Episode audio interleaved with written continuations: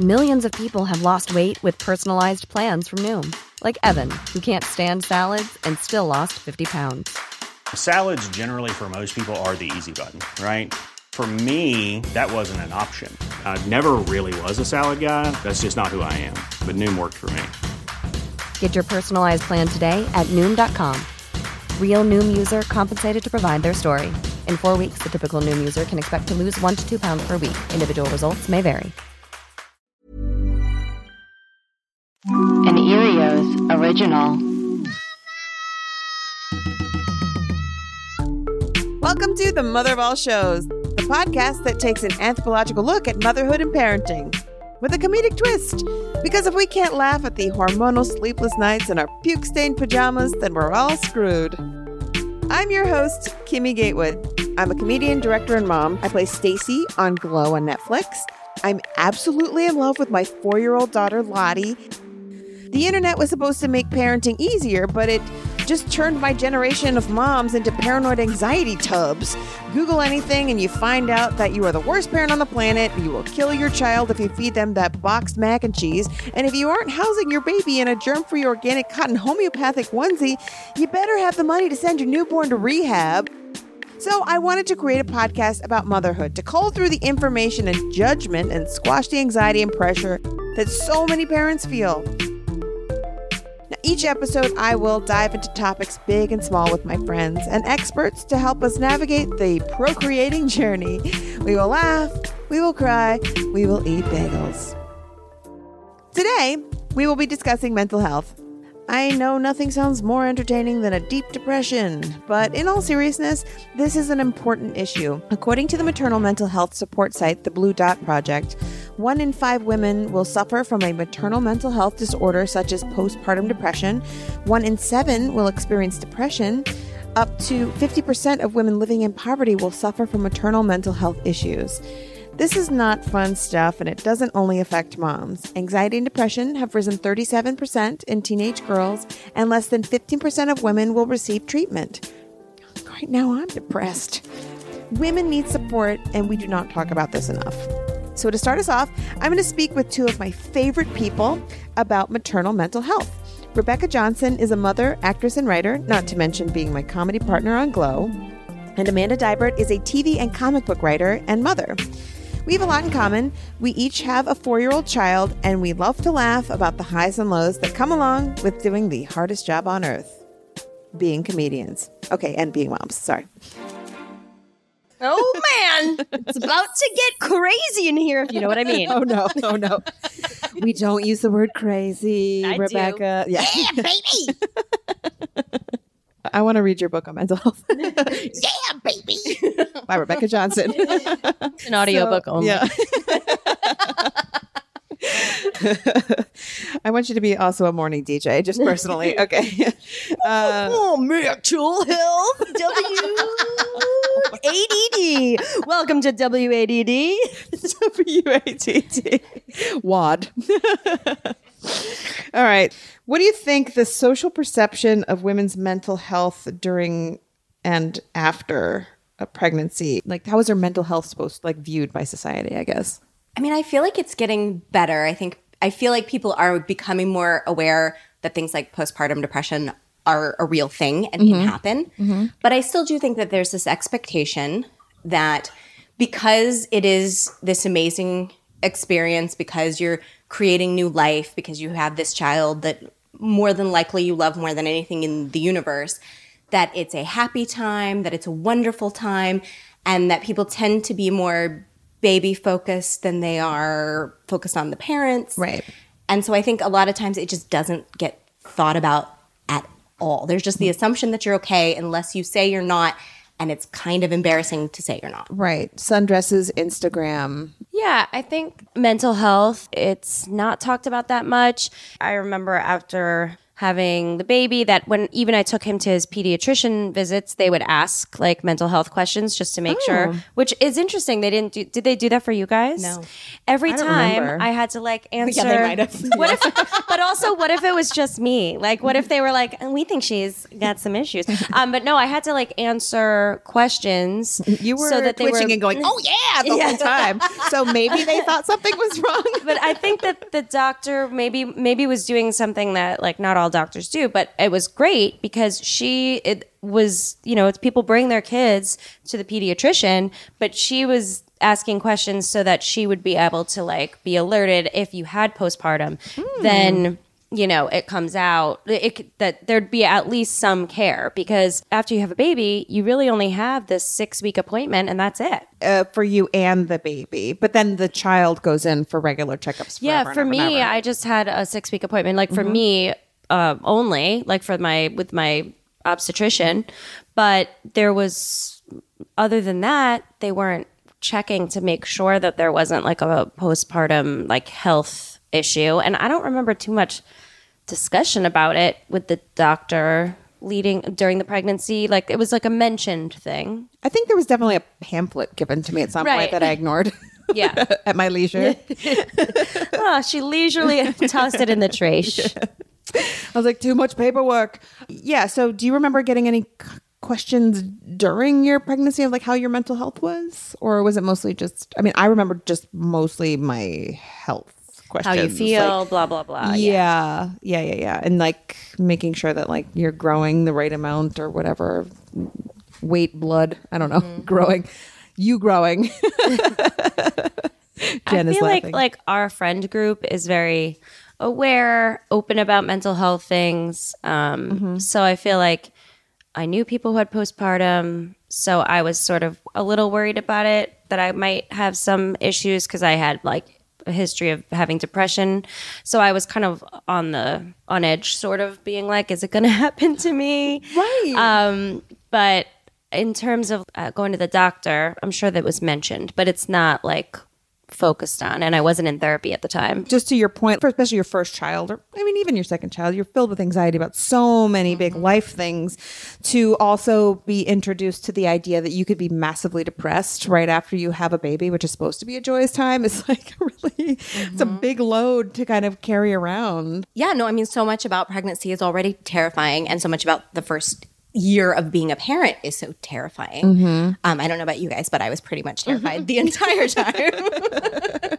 so, yeah, you're right. Adding something else to be worried about on top of it, like, I don't even know that I would have wanted to think about it too much. Yes, totally. Which is why I think people don't mm-hmm. a lot of times because you're like, this is like, I'm not feeling anything now. At least I don't think. And I don't even want to look at the signs because I don't want to welcome this into my life. Like superstitious almost. Yeah. You know? Well, and there's also, even if you don't end up having like the actual diagnosis of postpartum depression, I feel like there's still so much in terms of emotions going high and oh, low. Even like the fact that we have a mom's group, I still feel like there's times where people are like, I feel one second like crying, and the next second I'm angry, and the next second I'm like uh, overwhelmed with joy. And oh, everyone's like, yeah, that's normal. Like that's normal. That's what we all go through. And so you're already having like sort of mental health roller coaster. Right. I'm sad, but am I too sad or am I just sad Right, enough? right, Like, it's right. so is this many- normal or is this postpartum depression? How do I Yeah, know? exactly. I haven't slept in a week. So let's like I'm just going to read you guys some statistics a little bit about postpartum depression. So it's serious but treatable uh, med- medical illness involving feelings of extreme sadness, indifference, and or anxiety, as well as changing uh, changes in energy, sleep, and appetite. It carries risk for mother and child. I mean, this is what we're talking about. We don't act. Like, it's so hard to know because your hormones are so insane. So.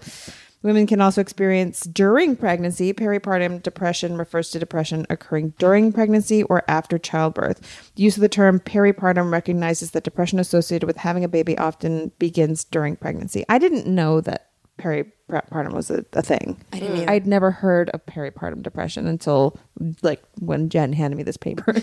I knew about it, but not I didn't know the name. But I know I think I know about it actually because of our mom's group because sometimes people will start to have those I mean it's not quite suicidal thoughts, but it's like that extreme of thoughts and you know, or Why am I doing this? Yeah. I've made a huge mistake. Well, and one of my family stuff. members, who an older generation, had postpartum before. This is kind of fucked up, actually. Mm-hmm. She had it before they ever talked about it. She ended up putting her kids in a very dangerous situation, and they gave her a partial lobotomy. Oh my god. Now, had it been this day and age, she would have, you know, she went to an, into a mental institution. And I remember growing up, and she was a fam- close family member who I loved so much. And she was always funny, but a little like quirky, but like really funny. And like there were certain things she was extremely smart about, and certain things that she just couldn't function. So she needed help, but like was one of my favorite, like, my favorite family members. If it happened now, she would have gone on antidepressants. Right. And now we have a name for it. Can you guess the year in which postpartum depression was recognized by the psychiatric community? The 80s, maybe? What year do you think? 80 i don't know 85 Yes. No, I just wanted you to. I just wanted you to say something. been no, amazing. no, no, no. It's not. What, what do you think? Um, I'm gonna I'm gonna say late. I'm gonna say 2008. Okay, it was 1994. Which is, I mean, Between so, the two. so okay. Price is Right rules. Rebekka wins. Congratulations. great right, but it's still like within our lifetime, which is kind of crazy to think about. Uh, do you want to guess the one of the first celebrities to openly talk about her, her postpartum depression? brooke shields Wait, what?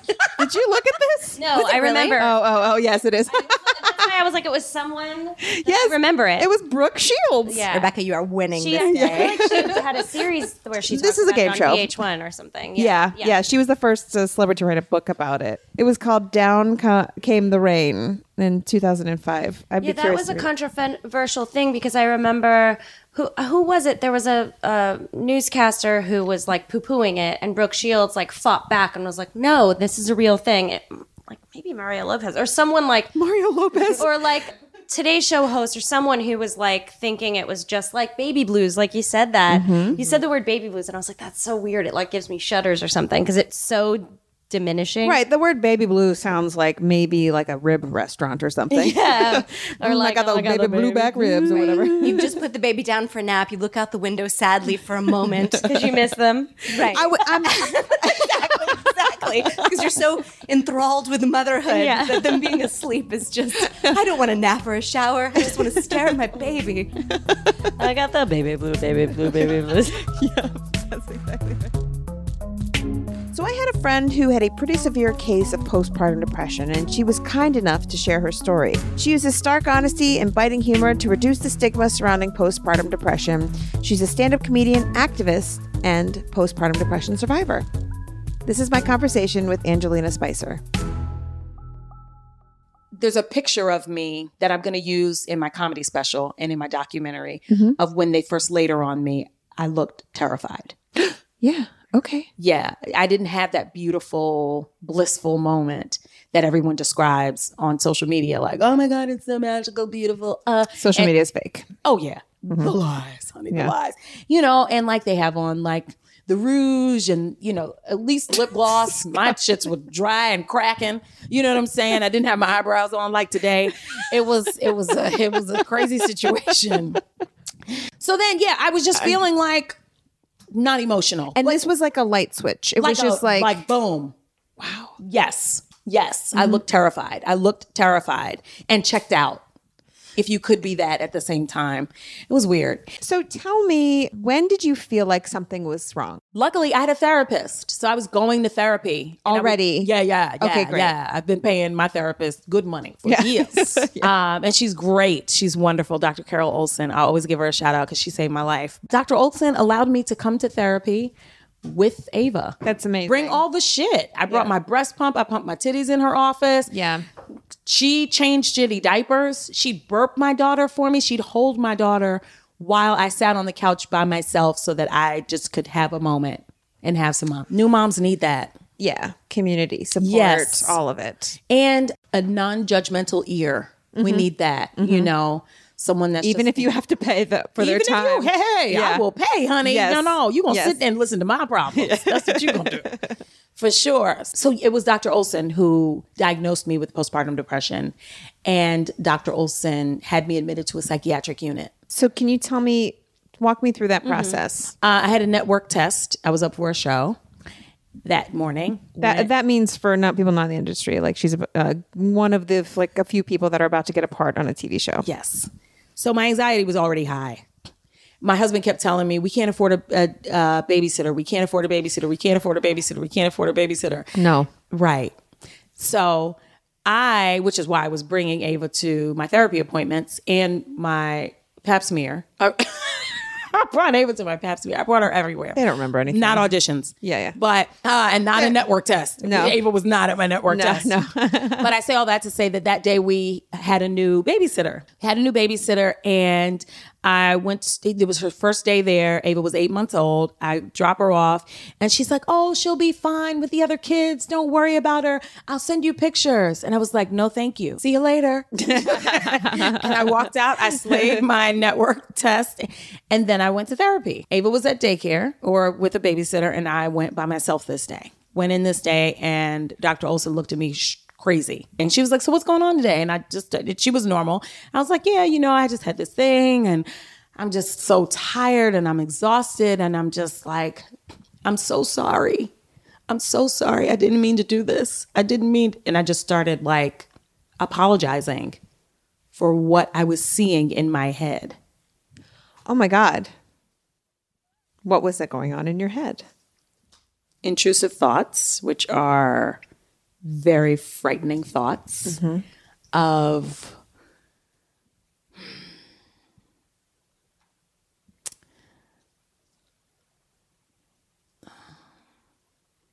of things that make me very emotional that I'd rather not talk about in depth. Of course. That's okay. yes. Okay. Thank you. I you're saying a lot. Thank you. You're apologizing to your therapist. And this is the first time that anything like this has ever happened to you. Yes. Your child's eight months old. And it was the first time that I out loud had acknowledged, even though I didn't explicitly say what was going on, it was the first time that I had outright explicitly said anything to anyone about that. Thoughts And- that started the moment that you became a mother. Yeah, they were they got increasingly worse over time. Yeah. It so you're it- not sleeping. right. Your body's not your own. Right. You can't fit into any of your clothes. There's milk pouring out of your fucking tits, Spraying the walls. spraying the goddamn walls. And you're not int- telling, you're holding the secret where you're having these thoughts that are not who you are. No. And now finally you're you are you have a moment to yourself, truly. And Dr. Olson said, I'm going to do this for you. You need to check into a facility.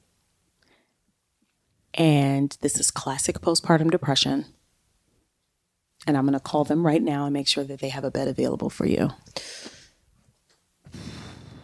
Now, did she explain? Have you heard about postpartum depression when she said those words to you? Ah, I heard that depression after you have a baby is a real thing. I heard that from one person in those words. I had another friend tell me that she didn't connect to her baby. Those were her words. And she said it took her a long time. It doesn't happen overnight, it just takes a while. But no one ever said postpartum depression is blank or that what I had was postpartum depression. No one said that they had experienced that. They clearly said that they had symptoms of it, symptoms, but not like outright saying that they too experienced it. When people normally hear the word depression, mm-hmm. they think sad. Yes. They think like not uh, engaging with the world, like recluse almost. This is not an option Right. when you have a baby. Right. Um, But so it manifests in different ways. Can you talk about how it manifests? Yeah. Um, for me, I love what I do, stand up comic and performer, creator. Like I, I, I really enjoy what I do, and I'm very proactive about my career, and I'm just proactive in general in life. I can attest to that. So Hard worker, so funny. Right. But it's like Genius. when I had Ava, I was feeling so not myself, just just constant anxiety. It was is is what it was. Like I would stare at the baby monitor. Like I could not sleep. I would just stare at it to make sure she wasn't moving or like the temperature wasn't too hot, that she was still breathing. So that's how the anxiety kind of manifests. Then People I- definitely, you're not alone. That I you're like- know, right. Like it's just like, is she breathing? Right, Is she breathing? right, Is she breathing? right, Is she breathing? right. I finally go in to take a shower and I'm hearing phantom cries. Like, ah, ah. and then I get in there and she's snoring. I'm like, dang this about a bitch. And then fucked up the rug with the soap on the fucking carpet. What is this? You know what I'm saying? So that's one one way the anxiety manifests. I never felt like I could have a moment to myself to eat. Like I would prepare a meal and then she would need me. So I would just stop cooking for myself. I'd be like, fuck it. Did you not eat at all? I was trying. I was trying. trying. but like as soon and my mom was like, "You need to make time to eat." I'm like, "But if she cries, she's gonna need me. You can't soothe her. My husband can't soothe her. It's just gonna be me, and my food is gonna be cold." So I would like nibble. I mean, I'm not. I don't have like an eating disorder. I've never had challenges with that in my life, and it was every intention to eat. It just the anxiety. I couldn't. I couldn't find time to It's do it. because you felt like you were the only one that could help your child. Thank you. Yes, exactly Yes, right. I Thank you, understand. Kimmy. Yeah. And um, so it manifests that way. And because I'm a worker, I'm very proactive about my career. I figured that if I go back to work, that would help. Like, man, you, I haven't gone to open mic. I've had this huge, major life change, and I can't talk about it. I can't like get it out, you know? Yeah. So I tried to go back to doing stand up, which is a night job Yep. and my titties are on a night job schedule too. Mm-hmm. Yes. So, you know, I'm backstage at the comedy store and at the improv pumping my boobs. Yeah. Which You know? um, this is going to become a surprise, Mm-hmm. but stand-up comedy clubs are not very um, supportive of mothers. Oh, really? Which ones do you go to? Because the ones I go, no, I'm joking. There's a Hell nursing no. room. Right. that smells like potpourri and plugins. No, girl. They the comedy store doesn't even have an out a working outlet in the green room So in the main room. You had to hand pump, or ma'am, squeeze in the toilet, No. express in the toilet. Because No. I'm like, I'm not going on stage with leaky ass titties. Right. I'm not going to do that. So anyway, it was just crazy. But I figured, like, okay, then you felt like suddenly the child was infringing on your career. everything. Yes. just mm-hmm. my my existence. Yeah. you know, she'd scream in the car, and I, it gave me anxiety to drive in the car with her anywhere, pulling her in and out of the car seat. And, and like I could go on into the nitty gritty because these are moms who are listening, so they get it. But like you know, in and out of the car, running errands became a chore. Having all the shit, the bags, the pump, the playmat, the you know, extra clothing, extra wipes, extra this, this, that. It just became so much that I was just like, I can't, I'm not functioning. I'm not myself. So that's how it manifested in me. And my husband felt it. There's also a thing on the streets, not in the not in the book. Oh, on the streets, you say? On the streets, I what are the moms in the streets saying? that there's a such thing as postpartum rage. okay. Yes. It's not a clinical term, boo boo, but it's a real thing. Okay. Mm-hmm. Yeah, postpartum rage where you just you're like you're so anxious, you're so worked up that you were just filled with so much rage and it's usually targeted towards your husband. Right, because you're just like carry your fucking weight. Yes, yes. Can you pick up uh, something? Can yeah. you do can you help me? But it's also like the uh, PMS, right? The- Uh-huh. There are hormones Yeah, that yeah. come in our body that we can no longer control our emotions or keep an even keel. This is a constant wave of hormones that are pummeling you. It's like another adolescence, and you can't control yourself. So you need to make sure that your partner knows Yes. these things in advance and can look out for these kind of signs For and sure. not get mad. They can't get wrapped up in hormones. So what was it like Mm-hmm. to go to this facility? You couldn't bring your child. It was amazing.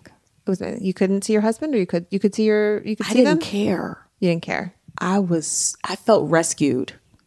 Okay. I felt relieved. I really felt like it was the right thing. You were screaming and somebody finally heard, Heard- you. yes. And they took you away and they said, We're going to take care of you. There's nothing and you don't have to bring the baby. Yeah. Mm-hmm. Yes. I can't imagine because I couldn't like up until that point, I didn't feel like I could do anything for myself. Mm-hmm. I couldn't sleep. I couldn't even have a meal, a full meal by myself, or like to myself, not for myself, but like to myself, without the baby crawling on me or like needing to nurse at the same time I'm eating. I'm like, damn, bitch, can I keep my nutrients? Can I Right. keep my nutrients? Right. You know, so I felt rescued. Mm-hmm. You know, I felt like right after I had the baby and I went in for my six week checkup, they were like, oh, okay, stitches are healed. You can fuck your husband now. See you in a year. It, it's almost like um, new moms need to be given permission to set boundaries, you know? Mm-hmm. And I, I do, I really, I'm a big proponent in making sure that they, that you have childcare set up. There's no such thing as not enough money for a babysitter. I love I will. I will fight your husband to the Yeah, death. yeah. Because there's always money for a Yeah. babysitter. If you can afford cable, you can get rid of cable and have a babysitter because your mental health is more important than uh, Handmaid's Tale. right, right. Like I wish it's so funny. I wish that That's fifteen dollars a month. That's one hour that you could have with a babysitter. Yes, you know. I'm just like, why? Why? I don't. Why don't people tell you that? I tell people like, if you don't feel like you can afford childcare, Mm-hmm. you cannot afford a child. So that means if you're in college Mm-hmm. and you're not paying your own bills, you cannot afford a child because you could not afford to put that baby in childcare. You Yeah. need. Mm-hmm. It's critical. It was critical to my healing. Truly. Was this a case of postpartum psychosis? Because that's a thing. Mm-hmm. That is a thing, and it is. There's a spectrum. okay. And the beginning of the spectrum usually starts with baby blues. okay. Again, lasts for two weeks. It usually resolves on its own. Then the next sort of level, elevated level, is postpartum depression Mm-hmm. and postpartum anxiety. Those are they usually couple together. Okay. Postpartum They are different things, though. very different Okay. things. Anxiety, you feel like They're gonna die. the house die. is going to crash in and the baby's going to die or you're going to die and the baby's going to be lo- left alone without you so yeah and then uh, beyond postpartum depression and postpartum anxiety i had both is postpartum psychosis Yes. and psychosis is when you hear voices mm-hmm. i was seeing things seeing images intrusive thoughts mm-hmm. postpartum psychosis, and I'm not a doctor, I am a comedian. So I'm just reminding people, but postpartum psychosis is when you hear voices mm-hmm. and you act on those voices. I see. So if you hear a voice telling you to stick your baby in the oven because there are aliens that are going to come and kill your baby Yeah. and you want to protect your baby from the aliens, so you put them in the oven. Yes. That's postpartum psychosis. That is a medical emergency. yes. 911. Mm-hmm. Postpartum depression, you're having intrusive thoughts. And I had passive suicidal thoughts. I didn't know that that was a thing, that that had a name. I but like if a bus either. hits you, like, oh, you know, I'd be better off if a bus hit me. Maybe I, sh- yeah, not maybe I should go out in the street and get hit by a bus. But if that happened, oh, right. So yes. po- postpartum psychosis is, is different. Postpartum psychosis is a definite 5150 um, emergency. So if I had been diagnosed with postpartum psychosis, I would have been admitted to the psych unit as a 5150. But because I wasn't, I was just in general admission with the Kanye Wests of Okay, mental yes, health uh-huh. issues. it's like college, but with room service. I had my own room. I had my own room, my own bathroom, my own shower. Like the only weird thing was that I couldn't pump my titties by myself. Okay. So I, uh-huh. but I am crazy because I was continuing to breastfeed while I was in the hospital, the psych unit. I pumped my titties every two hours so that my supply would. I'm like, why am I doing this to myself? I mean, Whatever. You know, stay connected to your child. I you right, know, and you I was like, and breastfeeding was very important to me. I don't know why. I'm still evaluating why that was. It was that important to me. But yeah, she she uh, I breastfed through the hospital through my hospital stay. which is how long? Uh, I breastfed 20 months. But I was in the hospital not 20 months, No, 10 days. I Okay, was in the hospital Okay, for 10 days. Yeah. But I had to have supervised pumping sessions. Did you feel like you came out of a fog at some point? Or yeah, like, I did. It wasn't when I was released from the hospital. Uh-huh. Um, actually, that's when the fog, when I realized that there was a fog there. got it. When I got out of the hospital, I was like, whoa, what is happening? Okay. I, I see some light, but it's still hovering. Yeah. And um, I felt some light at her second birthday. That's a long time. So, a very long time. So, how do you manage something like that? Postpartum depression for two years? Yeah. I didn't I wouldn't say I had postpartum for 2 years, but I would say that I had um I struggled. Mm-hmm. I struggled. W- I wouldn't say it was postpartum depression, but it was like an ongoing thing that I was working through. How to manage my new life, how to manage being a mom, being a working mom. Because at that mm-hmm. point, like I'm now starting to like book more shows and book stuff. Yeah. And it's like, how do you manage all of this? Yeah. So the Zoloft help. I continued seeing my therapist. Childcare was critical. Yeah. And I got me some good Spanx. You know, I was like, come on, bitch, get it together. I would have never known or thought that I would have postpartum depression. And, but the way to prepare for it, like you said, is your tribe, your support system. We need to call people to task. We need to set up, I call them the postpartum busters. If you want to run because you had a son, mm. who you gonna call? Postpartum busters. You know what I'm saying? Like we need our postpartum busters set up before we have our babies. You need their backpacks, but they're not like fucking ghost lasers. They're, you know, full lasagnas that Right. can be Or, frozen. breast milk. Yeah, that can be breast frozen, frozen breast milk. and like um laundry soap because you're gonna do the goddamn laundry. Thank you, Angelina, so much for sharing your story with us. Angelina's story is a good reminder to ask for help when you are dealing with mental health issues. You are not alone.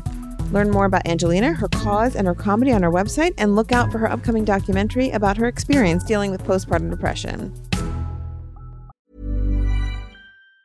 Hey, it's Ryan Reynolds, and I'm here with Keith, co star of my upcoming film, If, only in theaters, May 17th. Do you want to tell people the big news? All right, I'll do it. Sign up now and you'll get unlimited for $15 a month and six months of Paramount Plus Essential Plan on us. Mintmobile.com slash switch. Upfront payment of $45 equivalent to $15 per month. Unlimited over 40 gigabytes per month. Face lower speeds. Videos at 480p. Active Mint customers by 531.24 get six months of Paramount Plus Essential Plan. Auto renews after six months. Offer ends May 31st, 2024. Separate Paramount Plus registration required. Terms and conditions apply if rated PG.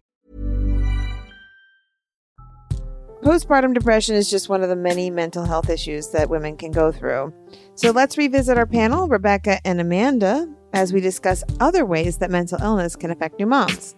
This conversation definitely goes deeper into the baby blues. Maybe the baby navy blues? Roll the tape. I didn't have like traditional like postpartum, but I found out not necessarily related to giving birth, although there was some elements of it. Like I have PTSD from sexual assault. And so when I was pregnant, one of my biggest fears was getting the check to see how dilated I was. It was something that would cause me I before it was ever coming down the pike. Like it was I was like 20 weeks worried about getting checked on the day I was going to give birth, like having panic attacks in the middle of the night. And you And didn't know you had PTSD. I did not you didn't know I have had a word PTSD. for it. yet. I mm-hmm. just said I'm fucked up. So mm-hmm. I just knew I was fucked up. And I knew what had happened to me when I was younger, but I just was like, oh, I'm just fucked up. I'll always be fucked up. This is just who I am. Ha ha ha. Let's make jokes about it. And, So- and just for the record, like Rebekka and I have known each other for a long time. We talk about literally everything. We never talked about this. No, I mean, I mean, you probably knew I was like had weird issues when it came to like sex stuff, and like also I was extremely anxious. Even if someone was talking about giving birth, it would like make my face numb. And so I realized that oh, all of my anxiety about getting dilation checked has to do with that feeling of being out of control and then like someone entering your body when you don't want them to. And so uh, that was PTSD, right? But once I I got to the point where I felt like I was losing my mind, This was a couple of years ago, two years ago. And part of it had to do with the Trump administration, all the Me Too stuff coming out. Basically, I would just, what got to a breaking point, And I went to a therapist and I explained everything. And right away, she was like, Oh, you have PTSD. And I was like, Oh my God. Like, I couldn't believe it. I could not believe that someone was naming it and that I wasn't, she didn't just say, You're fucked up. Yes, you're right. You're fucked up get out of my office, go to Trader Joe's. It was just down the street from Trader Joe's. Um, and so having like, di- here's yeah. a check for ninety nine dollars. Thank you Yeah. so much. just the diagnosis alone like took so much pressure off of me. My doctor was really, how do I say it? She's so kind. And so I remember saying it to her, like I said, I have to tell you something. Like I'm really just scared. I'm gonna have a panic attack in labor. Like, and I was like in that mode when you're like full, heightened anxiety. And she's like, "Who cares? You have a panic attack? It's fine." Then that's why I thought it was important that I mm-hmm. had a birth plan because they knew that I mm-hmm. had. It wasn't even about the plan. It's more like birth alert. Here's her triggers are of what's going to make her freak the fuck out. Don't tell her anything about medical stuff. Don't do any dilation checks unless it's absolutely necessary. So they didn't check me until I already had an epidural, so I never felt it. So I didn't mm, have to have that anxiety. I mean, I think the thing about mental health and having a child is that it is it brings up a lot of things for a lot of people that maybe we didn't see coming. How did you feel? Did you have any um, postpartum depression or peripartum depression? I did not have uh, postpartum depression, um, but I did end up in therapy within the year um, after I had my daughter, and it ended up being uh, a really good thing for me. And it was me, um, similarly in some ways to Rebekka, dealing with things that had happened childhood trauma, sexual abuse, all, all kinds of things. Oh my God. We're women, guys. oh my god!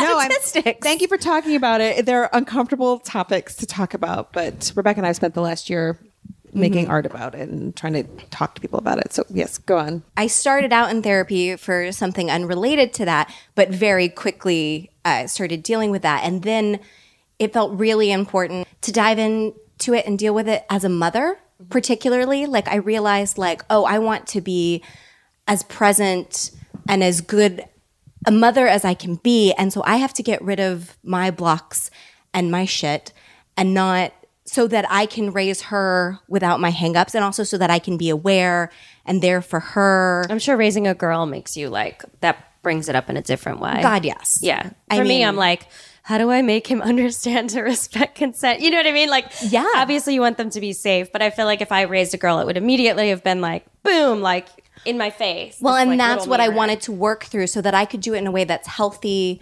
and good for her, Mm-hmm. but doesn't have my baggage attached to it so that Yeah. I'm not like too paranoid about it or too just not think about you know like the, the different reactions that that we can have to situations like i want to be aware i want her to learn about consent and her body and then i'm a safe place for her to go to and for me to be a safe place for her to go to i have to have dealt with my stuff so then um, I was really glad that I started when um, when she was so young, when she was still a baby. How old was she? Do you remember? Um, not very old. I mean, it was within the first year of her life, so just a few months old. Okay, I, I only ask because I think uh, the hard, the hardest thing for new mothers is to find space for themselves. Yeah. and um, because like you're like mental health is usually like probably tenth on the list because Right. it's like I got to go back to the gym and get my pre baby body back, and I got to get back to work, and I have to you know get rid like keep my relationship with my partner alive, and you know please my take the baby on a parade to meet my family, and like mental health Baby is like- parade. Yeah, that's high on the list. Yes, it is. It's higher than mental health. That is too loud for a baby to me. no wonder she never slept. Uh, it was all those goddamn parades. That's what she'll be talking about in therapy.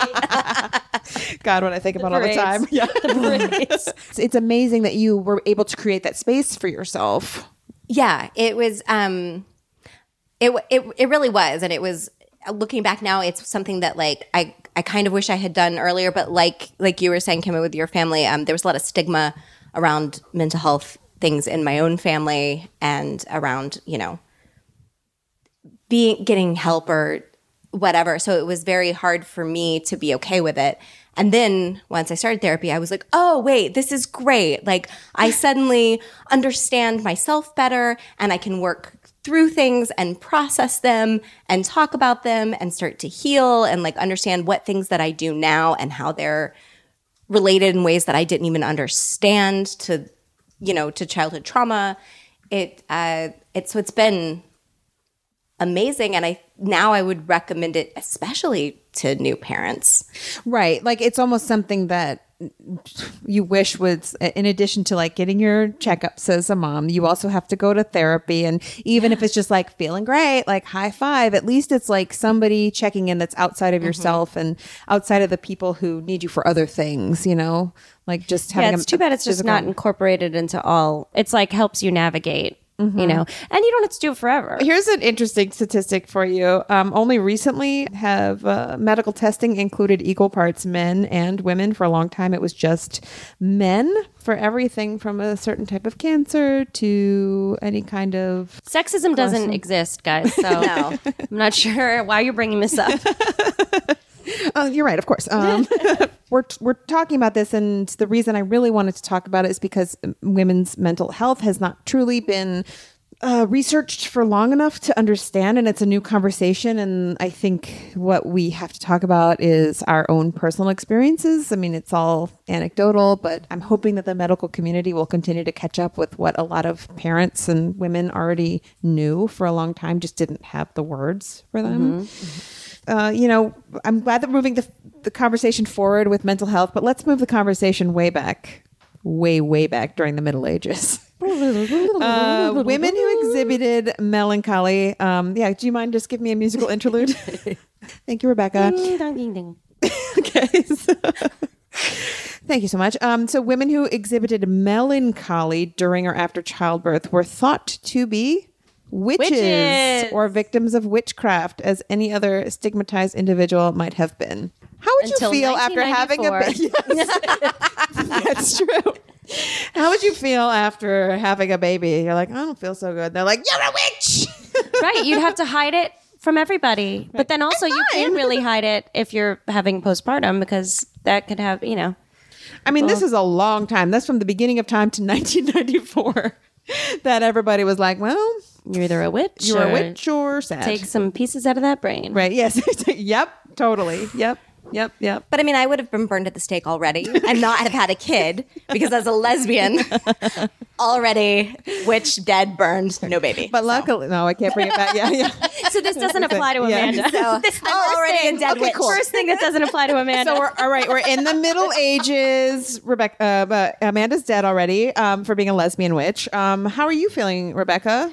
Um, I, you know what? I have a a lot of problems. Yeah, I'm definitely Yeah, a witch. you're yeah. definitely a witch. I'm either a witch or someone witchcrafted me. I, I think I might be alive because I have a long history of shoving my feelings down deep. Healthy, deep. good. Mm, Yeah, yeah. Mm, Catholicism. so I think I'd be alive, but at least you know somebody would be at your funeral, girls. You know what I mean?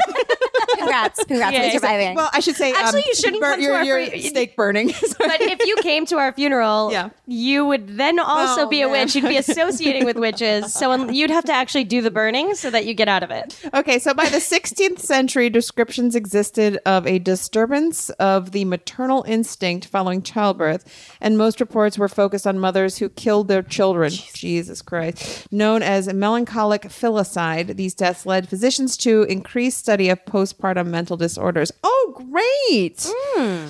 One well known 16th century physician, Castelo Branco, described a case of postpartum melancholy as such. The beautiful wife of Carcinator, who Glad he was beautiful. Glad she was beautiful. Make sure to say that. and carcinator sounds like some kind of uh, oven maker, like Yeah. uh, or um Oh, uh, or cancer.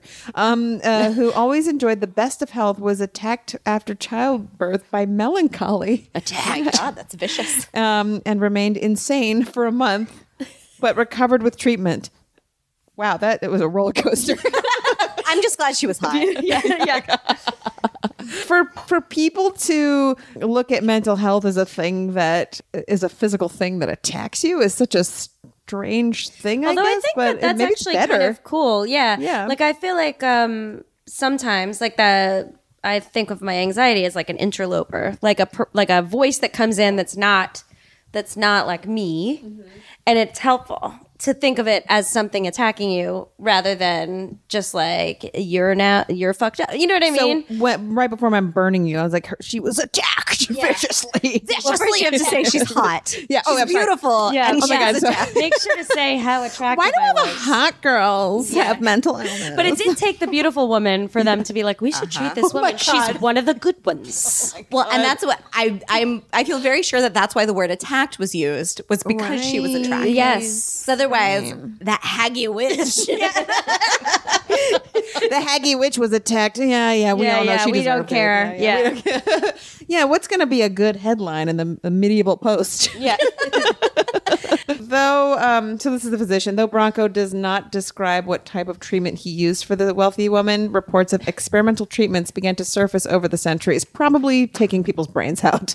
Right, or maybe, but it maybe like herbal treatments too, because if, but if she was insane for a month and then Right. got better, Right. Like they probably didn't. I They're feel like, like, look, my stick soup worked. yeah, yeah, maybe early uses of CBD. Who knows? Yeah. Oh boy, so trendy. On brand. I'll try and. it is it is uh it, it's strange because um obviously like it could have the treatments could have helped or it's just the fact that they named it and like allowed it to pass like the four weeks or five weeks or whatever and she became normal again and they didn't like uh kill her kill kill yes kill her or burn her at the stake you know i mean she was hot you know who would want to who wants to burn a hot Can't girl wait, Right. waste no that no hot, hot medieval bod. no. what am I going to gaze upon when I'm burning my witch? oh God. She was also wealthy, so she was paying oh to yeah. stay alive. Yeah, yeah, yeah. Nothing has changed. If you're hot and wealthy, you're going to do okay in life. Yeah. So uh, for for the rest of us, let's just like do, like check in with each other and like make sure we don't, get don't burn your friends. don't burn your friends. Yeah. yeah. Please stop burning your friends. God, like, uh, you know what? Feminism really has come a long way. when we don't have to be, you know what? We do not have to be talking about getting burned at the stake Oh my anymore. god! When we burned Stacy last week, God, I was really sad about it. Having second thoughts, she might not have been a witch. Yeah. Thank you so much, Amanda and Rebekka, for sharing your stories. I think the more we talk about postpartum depression and other maternal mental health issues, the less of a stigma there will be. Women going through their own anxiety and stress will feel less alone and can help each other realize that motherhood is easier when we are all in this shit together. There are some great resources online, such as the Blue Dot Project at thebluedotproject.org. But most importantly, talk about your feelings with your doctor, therapist, partner, and friends. It is not weak or selfish to ask for help. Everyone experiences motherhood and parenting differently, but you'd be surprised to find out how much we all have in common. So, next time you see a mom who's having a tough day or giving a pacifier right off the filthy ground, don't hate. Tell her she's doing a good job. We're all just a bunch of witches trying to figure this out and not get burnt at the stake, right?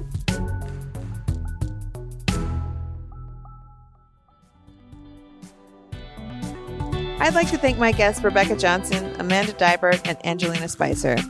Thank you for listening to my very first podcast. Just like parenthood, we're still figuring it out. So please reach out to me through our website, motherofallshows.com, if you have any questions, thoughts, or topics you'd like to hear. This podcast is produced by Jen Perilini, written by Rebekka Johnson, music by Jerome Kurtenbach, and edited by Amanda Lunn. I am proud to be a part of the Earios Network. Please subscribe, rate, and leave a comment for the Mother of All Shows on Apple, Spotify, Acast, or wherever you listen to podcasts. It will really help with our visibility, like a mom with a newborn. We will have links to the topics and resources we discussed today on our website. Bye!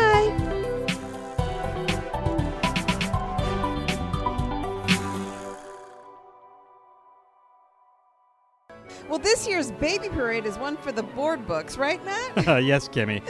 Here comes the Springfield Daycare Marching Band more like a crawling band. it looks like the number two trombone's got a number two in their diaper. Uh oh.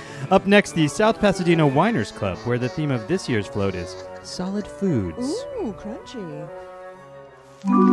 Earios. Powered by ACAST.